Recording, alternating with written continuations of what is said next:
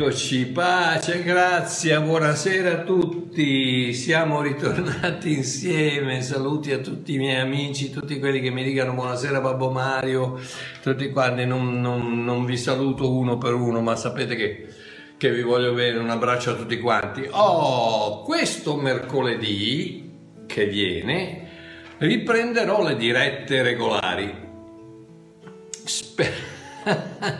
sperando di non aver perso troppi di voi grazie alle mie opinioni sul presidente Trump. Per essere sincero, l'opinione pubblica, come si suol dire, non è terribilmente importante nella mia vita. Vi voglio bene, indubbiamente, ne sarei molto dispiaciuto, ma siete liberissimi di non essere d'accordo con me e cambiare canale. Non c'è la minima difficoltà. Io dico quello che dico perché ci credo, io faccio ciò che faccio semplicemente perché ci credo e sono così ripieno di ciò che io credo essere la verità e la presenza di Dio, che se mi doveste bucare con uno spillo sprizzerebbe Gesù, solo Gesù, 100% Gesù, senza coloranti, diluenti o additivi aggiunti. Poi faccio ciò che faccio per un senso di dovere, se così posso dire, verso il mio meraviglioso Signore che mi ha donato così tanto in questa vita. Prima di tutto il suo amore, il suo perdono e la sua salvezza. Poi la stupenda, vitale rivelazione della vera e unica grazia. Dopodiché una moglie che adoro da 50 anni di matrimonio, una famiglia meravigliosa, una salute di ferro, anche se a 74 anni il ferro comincia un po' a arrugginirsi, una vita e una mente ancora molto attive, e in particolare voi tutti, che mi ascoltate da dietro gli schermi di mezzo mondo, voi che leggete i libri che ho scritto, voi che mi scrivete ringraziandomi per ciò che rappresento e che in qualche modo mi aiutate a fare ciò che amo fare. Quindi non faccio ciò che faccio e non dico ciò che dico per l'applauso fasullo di platee ammaliate più o meno, né per la tacita approvazione di spettatori compiaciuti, né per il pubblico consenso di congregazione di yes sir, ma semplicemente perché sono convinto fermamente, con tutto il mio cuore e con la bellezza di 40 anni di ministero sulla coscienza, il 2 febbraio di quest'anno, pensate, il 2 febbraio di quest'anno, nel 1982, il Signore mi ha salvato, mi ha dato la sua vita. Noi spesso e volentieri diciamo, ho dato la mia vita al Signore. No, amore mio, non hai dato niente al Signore, il Signore non ha bisogno della tua vita. Quello che è successo è che Lui ha dato la sua vita a te. Sono crocifisso con Cristo, non sono più io che vivo, ma è Lui che vive in me. Quindi, quando il Signore mi ha dato la sua vita, il 2 febbraio 1982. Quindi quest'anno, cioè no, l'anno prossimo, cosa dico? Ma che scemate! Quest'anno 39 anni, quindi, il 2 febbraio di quest'anno 39 anni che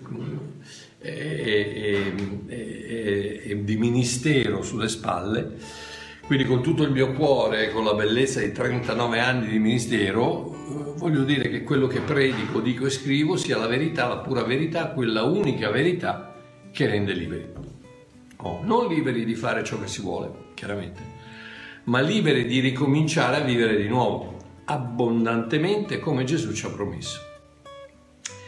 E siccome sono stato accusato di aver detto che penso di essere solo io ad avere la verità, la pura verità, lasciatemi dire che indubbiamente sono solo io ad avere la mia verità. Che poi la mia verità sia la pura verità o no, questo non lo so. So solo che credo in quanto dico, al punto tale da aver dedicato la mia vita a ciò che il Signore mi disse di fare 40 anni fa: bosco, pascere i suoi agnelli, e questo farò fino al mio ultimo respiro. Quindi spero che sarò ancora più fedele alla verità nel 2021 di quanto lo sono stato negli anni precedenti. Spero di esservi di beneficio nel 2021 più di quello che posso essere stato fino ad ora. E spero di servire il mio Abba divino papà e meraviglioso datore di lavoro con ancora più zelo quest'anno che mai nella mia vita. Che la gente mi approvi o no? Ma Marchio, tu dovresti essere più diplomatico. No, amore mio, se cerchi un diplomatico non stare a sentire Mario Marchio, perché io di diplomazia proprio non ne ho, assolutamente. Quello che vedi è quello che vedi, quello che vedi è quello che sono. Quello che dico è quello che voglio dire, e quindi non c'è nessuno, ed è per quello anche che dopo quello che ho detto per circa il presidente Trump mi sono arrivato di quella roba, ragazzi, che la lasciamo perdere. Comunque, oggi voglio parlarvi di una cosa nuova.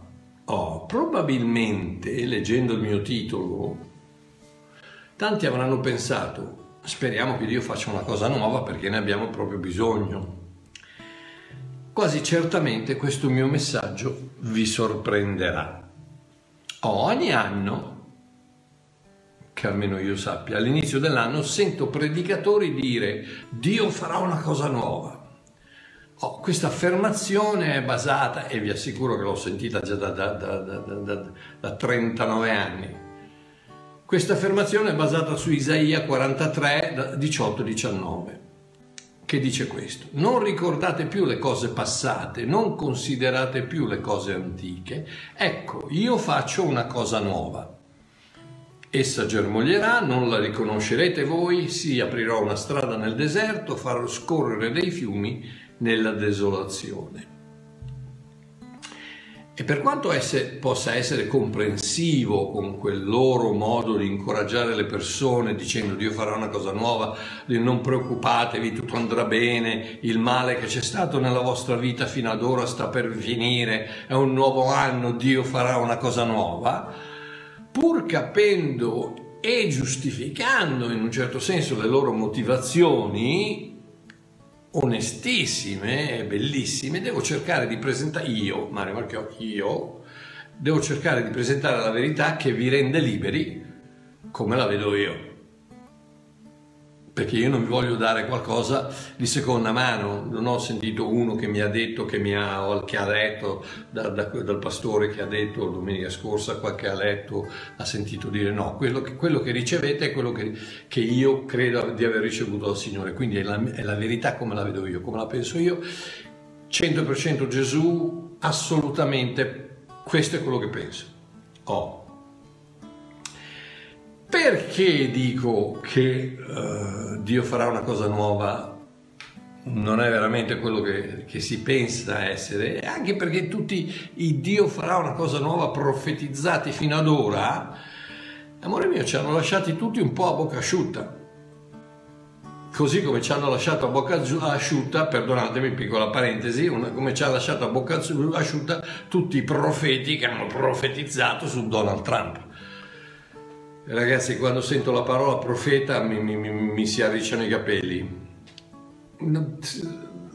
Non lasciatevi trasportare dal questo profeta, quell'apostolo, no, ma facetemi piacere. Se il profeta nel Nuovo Testamento è una persona che incoraggia, che aiuta, che edifica, che consola, che consiglia, quello è il profeta, profroneo, portare avanti il pensiero, la mente di Dio, cioè dirti quello che Dio pensa, quello che sto facendo io in questo momento vi sto profetizzando perché vi sto incoraggiando. In qualche modo sto cercando di incoraggiarvi, di darvi una speranza. Quella è la profezia, non è il Chinese cookie, non so come si dice in italiano, il fogliettino nel biscotto cinese che ti dice la fortuna, o la zingara con la palla di cristallo che dice allora domani andrai, ti incontrerai. Dai ragazzi, dai. Non c'è il futuro, non si dice il futuro, il profeta non dice il futuro. Comunque, ecco appunto perché dicevo, tutti Dio farà una cosa nuova, ci hanno lasciato un po' a bocca asciutta. Finché, statemi a sentire, finché continueremo ad inseguire nel futuro qualcosa che Dio ha già messo nel passato, continueremo per sempre a cercare di appropriarci di qualcosa che già ci appartiene. Questo la devo ripetere perché mi sa che è un po'... Ok, finché continueremo ad inseguire nel futuro qualcosa che Dio ha già messo nel passato, continueremo per sempre a cercare di appropriarci di qualcosa che già ci appartiene. Dio farà una cosa nuova, no, Dio l'ha già messa nel passato, la cosa nuova adesso lo spiego. Questa è purtroppo la pratica di tanti predicatori, fra parentesi cosiddetti predicatori della fede, che stimolano la gente a pregare di più, digiunare di più, meritarsi di più, dare di più e credere di più, in modo tale da muovere la mano di Dio e aprire i cieli al miracolo e alla cosa nuova che Dio sta per fare. Sbagliato. In quella meravigliosa dichiarazione Kalah, in ebraico, Tetelestai in greco, tutto è compiuto in italiano, Gesù ci assicura che tutto ciò di cui avremo mai bisogno è contenuto in Lui, fatto, compiuto, ottenuto. E se Lui è in noi, tutto ciò che abbiamo bisogno, tutto ciò di cui abbiamo bisogno, non è nel futuro ancora a venire, ma è a poche decine di centimetri dalla nostra capoccia, dal nostro cervello, a portata di mano, nel nostro cuore, eretto sulla base della nostra relazione con Lui, motivato dalla potenza della nostra fiducia in Lui, attivato dall'amore immenso che riceviamo da Lui, solido nel nostro rapporto con il suo Spirito in noi. Oh, vediamo un esempio, un meraviglioso esempio di quanto sto cercando di dirvi nella lettera di Paolo agli Efesini, al capitolo 3, dal versetto 14 al 21. Vi prego di notare che Paolo, diversamente da tanti cristiani, prega in maniera totalmente diversa. Paolo non prega per un cappotto nuovo, Paolo non prega per un mulo con meno chilometri, Paolo non prega per un lavoro per il cugino Timoteo o affinché zio Trofimo possa essere guarito. No, le preghiere di Paolo, tra parentesi ci ho fatto una serie di insegnamenti un paio di anni fa che potete trovare su YouTube, le preghiere di Paolo sono molto diverse, ma molto diverse. E chissà, forse l'Apostolo sapeva qualcosa che noi abbiamo bisogno di sapere, quindi vi consiglio magari di andare a vedere su YouTube, di cercare questa serie di insegnamenti che potrebbe anche esservi utile. Paolo dice questo: per questo motivo piego le ginocchia davanti al Padre del Signore nostro Gesù Cristo, fra parentesi. Perdonate un piccolo commento, perché con me lo sapete che non si scappa. Quando mi devo dire qualcosa lo dico. Perdonate un piccolo commento, ma gli evangelisti in genere giudicano i cattolici perché si inginocchiano.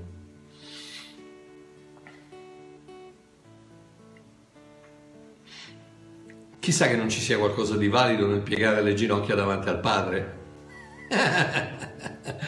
Quindi Paolo dice: piego le ginocchia davanti al Padre del Signore nostro Gesù Cristo, dal quale ogni famiglia nei cieli e sulla terra prende nome, affinché egli vi dia, secondo le ricchezze della sua gloria, di essere potentemente fortificati mediante lo Spirito suo nell'uomo interiore, e faccia sì che Cristo abiti per mezzo della fede nei vostri cuori, perché, radicati e fondati nell'amore, siate resi capaci di abbracciare con tutti i santi quale sia la larghezza, la lunghezza, l'altezza, la profondità dell'amore di Cristo, e di conoscere questo amore che sorpassa ogni conoscenza.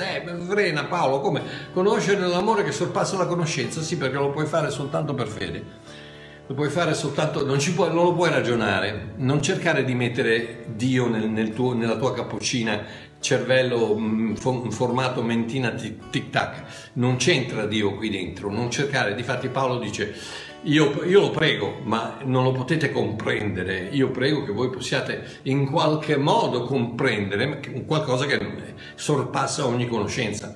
Poi dice, sta a sentire, affinché siate ricolmi di tutta la pienezza di Dio. Mamma mia, ragazzi, ma la leggete la Bibbia? Affinché siate ricolmi di tutta la pienezza di Dio. Dio che ha creato l'universo ha deciso di venire a abitare nel mio cuore. affinché siate ricolmi di tutta la pienezza di Dio. Ora, colui che può, mediante la potenza che opera in noi, a colui che può, mediante la potenza che opera in noi, non Dio farà una nuova cosa, ma mediante la potenza che opera in noi, fare infinitamente di più di quel che domandiamo o pensiamo.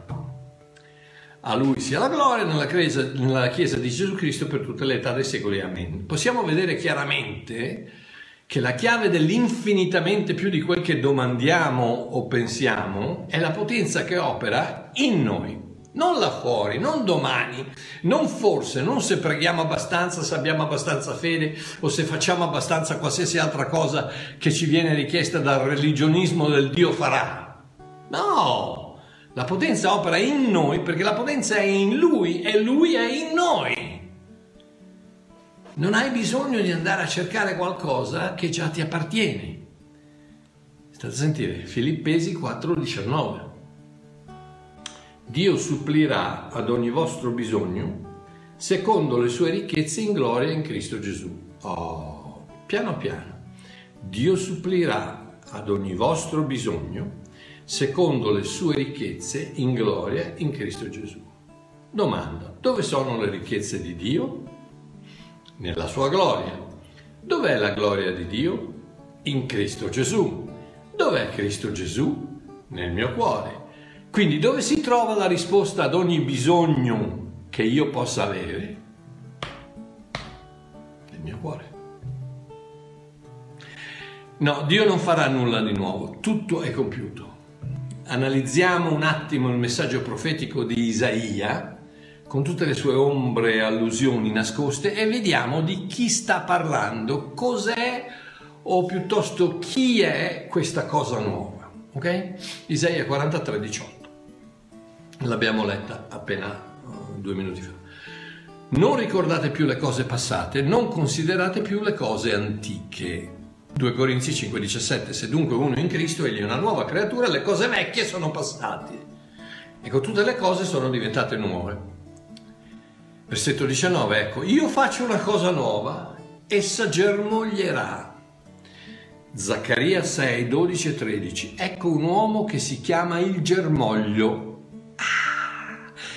Bisogna sempre leggere la Bibbia con la Bibbia, attraverso la Bibbia, non cercate di interpretarla con tradizioni, con religioni, con dottrine, no, interpretate la Bibbia attraverso la Bibbia. Quindi Isaia parla di un germoglio e Zaccaria lo identifica, dice Zaccaria, ecco un uomo che si chiama il germoglio, egli germoglierà nel suo luogo e costruirà il Tempio del Signore. Egli costruirà il Tempio del Signore. Giovanni 3,19 dice, Gesù rispose loro, distruggete questo Tempio e in 3 giorni lo ricostruirò. Isaia continua, egli riceverà gloria, si siederà. Colossesi 3,1, cercate le cose di lassù dove Cristo è seduto alla destra di Dio. Quest'uomo, questo germoglio che costruirà il Tempio, si siederà, Cristo è seduto alla destra di Dio, e dominerà sul suo trono, sarà sacerdote sul suo trono. Ebrei 4,14, avendo dunque un grande sommo sacerdote che è passato attraverso Gesù il figlio di Dio. Quindi Isaia dice che si siederà, sarà sacerdote sul suo trono, gli ebrei dice che Gesù si è seduto come grande sacerdote, come sommo sacerdote, Gesù il figlio di Dio si è seduto sul trono. Isaia continua, non lo riconoscerete voi?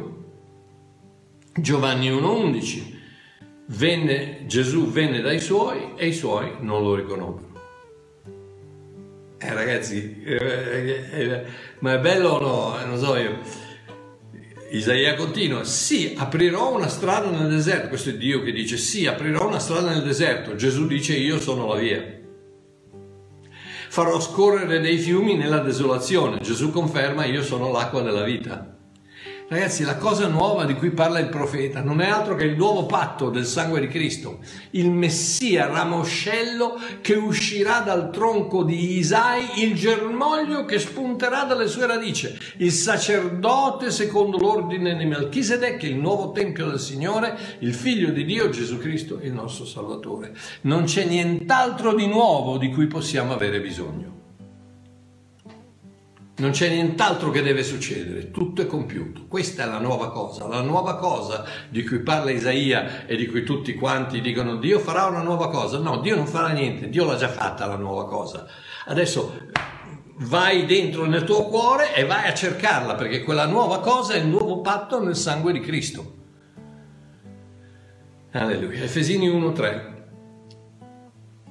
Quando io dico non c'è nient'altro che deve succedere, tutto è compiuto, Paolo dice agli Efesini: benedetto sia il Padre, il Dio e Padre del nostro Signore Gesù Cristo, che ci ha benedetti di ogni benedizione spirituale nel luogo celeste in Cristo. Ci ha, voce del verbo ci avere, ci ha benedetti, lo ha fatto, lo ha già fatto nel passato. Non andate sempre a cercare le benedizioni nel futuro, Dio l'ha già fatto. Siediti, credici, fidati di Dio. Prendi quelle benedizioni che Dio ha messo nel tuo cuore e portale fuori nella tua vita. Non andare sempre a cercare qualcosa nel futuro quando Dio l'ha messo nel passato, perché quello vuol dire che ancora lo vuoi cercare, lo devi avere, mentre Dio l'ha già fatto. Tutto è compiuto. Credeteci e godetene i meravigliosi benefici. Voglio benedirvi con questa consapevolezza. Non andate a cercare nel futuro ciò che già vi appartiene nel presente. Non andate a elemosinare là fuori ciò che vi è già stato ampiamente dato qui dentro. Non cercate la formula per il successo in metodi e comportamenti strani. Mamma mia ragazzi, qualche volta allora dobbiamo pregare 40 giorni, dobbiamo digiunare tre volte, dobbiamo riunirci tutti con la boccettina d'olio, dobbiamo metterci l'olio in testa, dobbiamo tenerci per mano, sì va bene, tutte quelle cose vanno bene, ma non c'entrano niente con quello che Dio ha già fatto, lo ha già fatto. Non andate a cercare nel futuro con metodi strani, con dottrine contorte, che allora dobbiamo fare le notti di intercessioni. Comunque. Non cercate la formula per il successo in metodi e comportamenti strani, ma piuttosto abbandonatevi a colui che ha già ottenuto successo per ognuno di noi. Gesù Cristo, il nostro divino sostituto. Siete figli di Dio, siamo figli di Dio, tutto ci appartiene,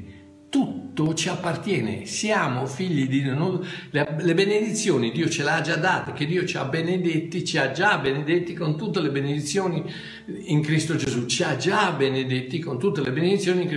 tutto quello che devi fare è crederci e farle uscire dal tuo cuore, perché tutte le ricchezze di Dio sono nella gloria di Gesù Cristo. Gesù Cristo è nel tuo cuore, le ricchezze di Dio sono nel tuo cuore.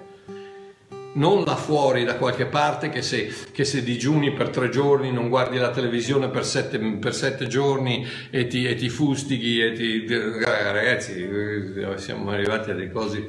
Va bene, quindi coltivate la vostra relazione con lo Spirito di Dio nel vostro cuore. Questa è la chiave di tutto. Coltivate la vostra relazione con lo Spirito di Dio. Non attraverso un libro. Sì, gloria a Dio per la Bibbia. Ma la Bibbia non è Dio. Dio è l'autore, ha messo il suo spirito nella Bibbia. Quindi coltivate la vostra relazione non con la Bibbia, attraverso la parola di Dio, senz'altro. Non sto dicendo di non leggere la Bibbia, anzi sapete benissimo che per me la Bibbia è il fulcro di tutto, ma sto cercando di dirvi di non idolatrare un libro. Noi non facciamo parte di una religione che segue un guru con un libro di regole da seguire per poter arrivare al nirvana un giorno. Quelle sono tutte le religioni del mondo, sono così. C'è un uomo da seguire, da imitare, c'è un libro da obbedire e c'è un posto da arrivare. No, noi no, noi siamo figli, non dobbiamo imitare Gesù, Gesù è dentro di noi, dobbiamo lasciare che Lui viva in noi e non abbiamo un libro da obbedire, abbiamo uno spirito da seguire.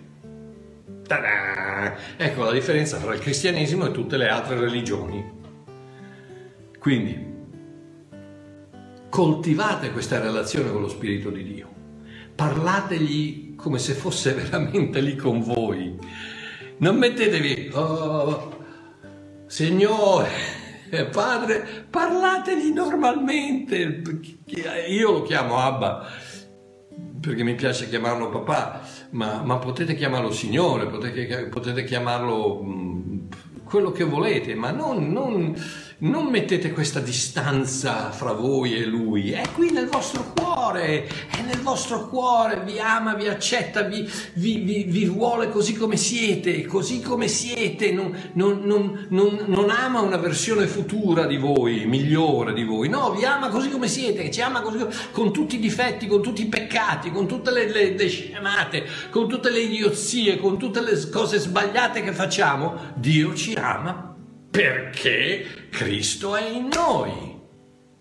Quindi parlategli come se fosse veramente lì con voi, fateci due passi insieme, discutete con lui, fateli delle domande, papà perché è successo questo, discutete, magari anche arrabbiatevi con lui, non si spaventa mica Dio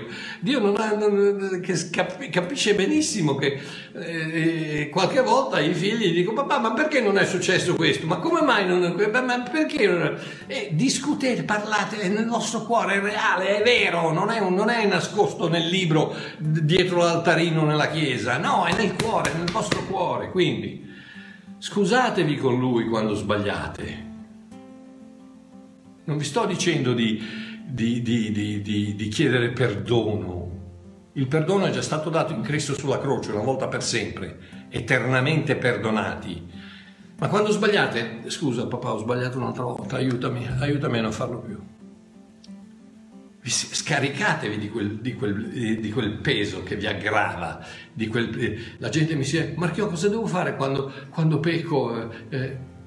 Non è difficile, smettila. Non so come dirtela, non è molto difficile, stai peccando, smettila,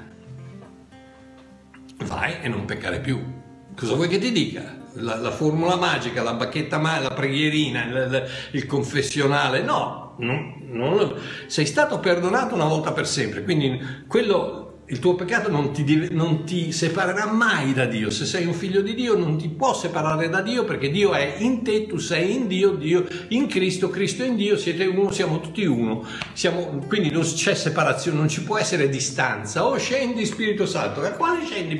È già nel tuo cuore, sei stato già dentro, quindi e chiedeteli di aiutarvi a migliorare, di non farlo più. Dice, papà non lo voglio più fare, aiutami.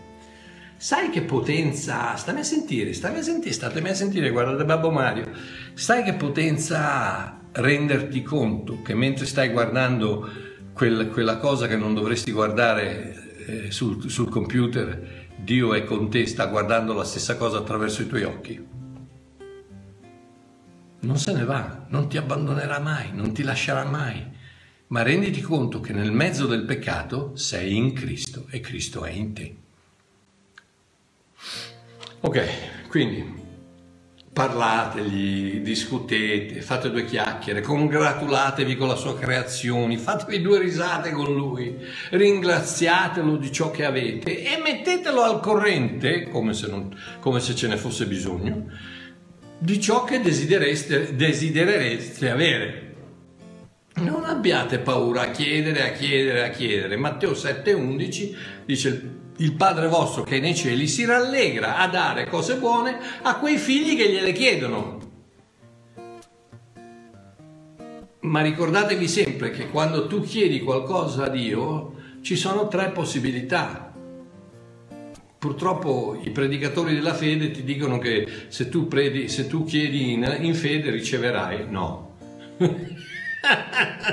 No, guardati intorno e vedrai che ci sono cristiani malati, ci sono cristiani che sono morti di Covid, ci sono cristiani che sono andati a bancarotta. Perché? Perché purtroppo viviamo in un mondo marcio, dominato dal peccato e nelle mani del diavolo. Quindi ci sono tre possibilità. Dio può dirti sì, alleluia, non adesso o no.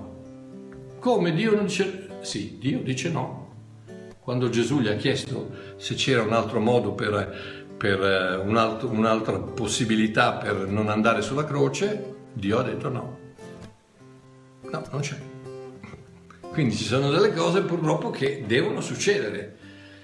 E noi ci stiamo impazzendo con questa cosa dell'America, di questo, di quell'altro, della Cina, il dragone della Cina che sta combattendo l'aquila dell'America. Ricordatevi, molto profetico quello, nel libro dell'Apocalisse parla di un dragone che combatte l'aquila, quindi stiamo parlando della Cina contro l'America, profeticamente parlando.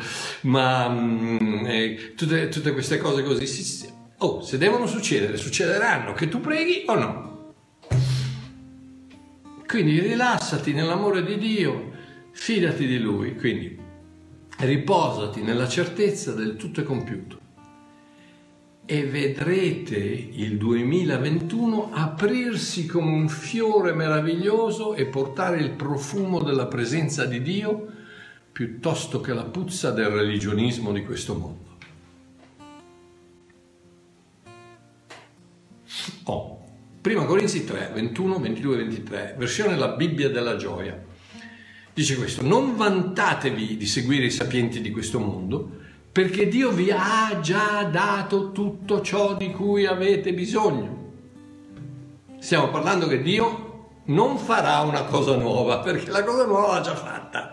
Quando Gesù è andato sulla croce, il Nuovo Testamento è entrato in funzione, Cristo ha dato la sua vita, tutto si è rivoluzionato, non c'è più bisogno della legge, non c'è più bisogno del comportamento, non c'è più bisogno della santificazione, tutto è basato sulla grazia attraverso la fede. Quindi la croce produce, presenta, la fede riceve, tutto il resto succede automaticamente attraverso lo Spirito di Dio nel tuo cuore. Poi chiaramente, ci sono le persone che mi dicono, ma allora possiamo fare quello che vogliamo. Amore mio, cosa vuoi fare? Perché cosa vuoi fare? Perché se vuoi peccare, ma vai, pecca, non hai mica bisogno del mio permesso. Tanto stai peccando lo stesso, non ci sono mica problemi. Quindi Dio vi ha già dato tutto ciò di cui avete bisogno. Vi ha dato tutto il mondo, la vita, la morte. Stiamo parlando di 1 Corinzi 3 dal 21 al 23, dalla versione della Bibbia della gioia. Vi ha dato tutto il mondo, la vita, la morte, le cose presenti e quelle future.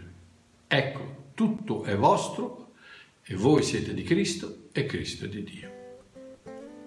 Oh, questo è Paolo che sta parlando ai Greci e ai Corinzi e gli sta dicendo: Dio vi ha già dato tutto quello, di tutto ciò di cui avete bisogno. Più chiaro di così. Questo è il segreto di un nuovo anno pieno di benedizioni.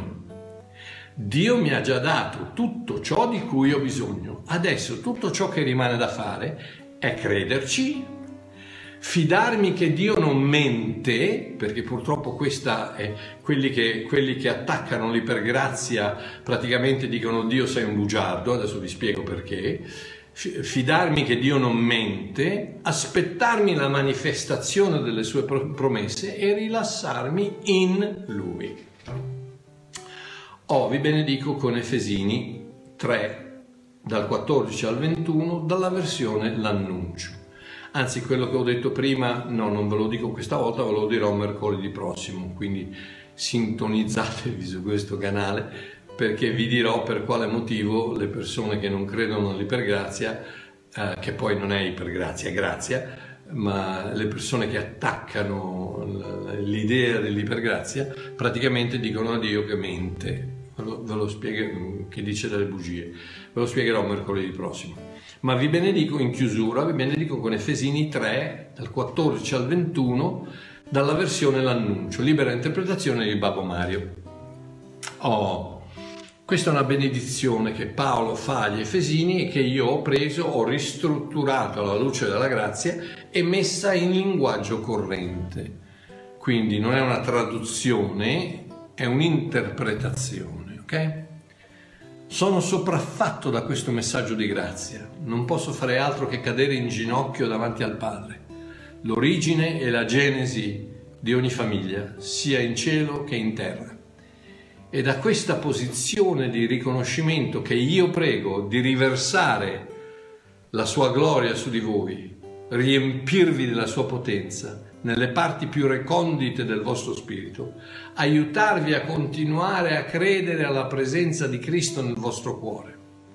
A Lui chiedo che, in un supremo coro di voci di santi e fedeli, voi possiate piantare ancore di fede a est, a ovest, a sud e a nord, saldi nella rivelazione del suo immenso amore, fermi nella conoscenza che va al di là della sola informazione, ripieni della presenza di Dio. Dio può operare per noi molto, ma molto di più di qualsiasi cosa che noi oseremo mai chiedere o che potessimo mai pensare. Quella sua presenza in noi desidera produrre oltre a ciò che noi domandiamo, desideriamo o perfino speriamo. È Lui l'autore e la conclusione della gloria che riflette Gesù Cristo nella sua Chiesa. L'applauso e richiesta di bis continuano di generazione in generazione, ora e negli innumerevoli millenni a venire. Così sia. Felice 2021, amici miei. Un abbraccio da Babbo Mario, ci sentiamo mercoledì.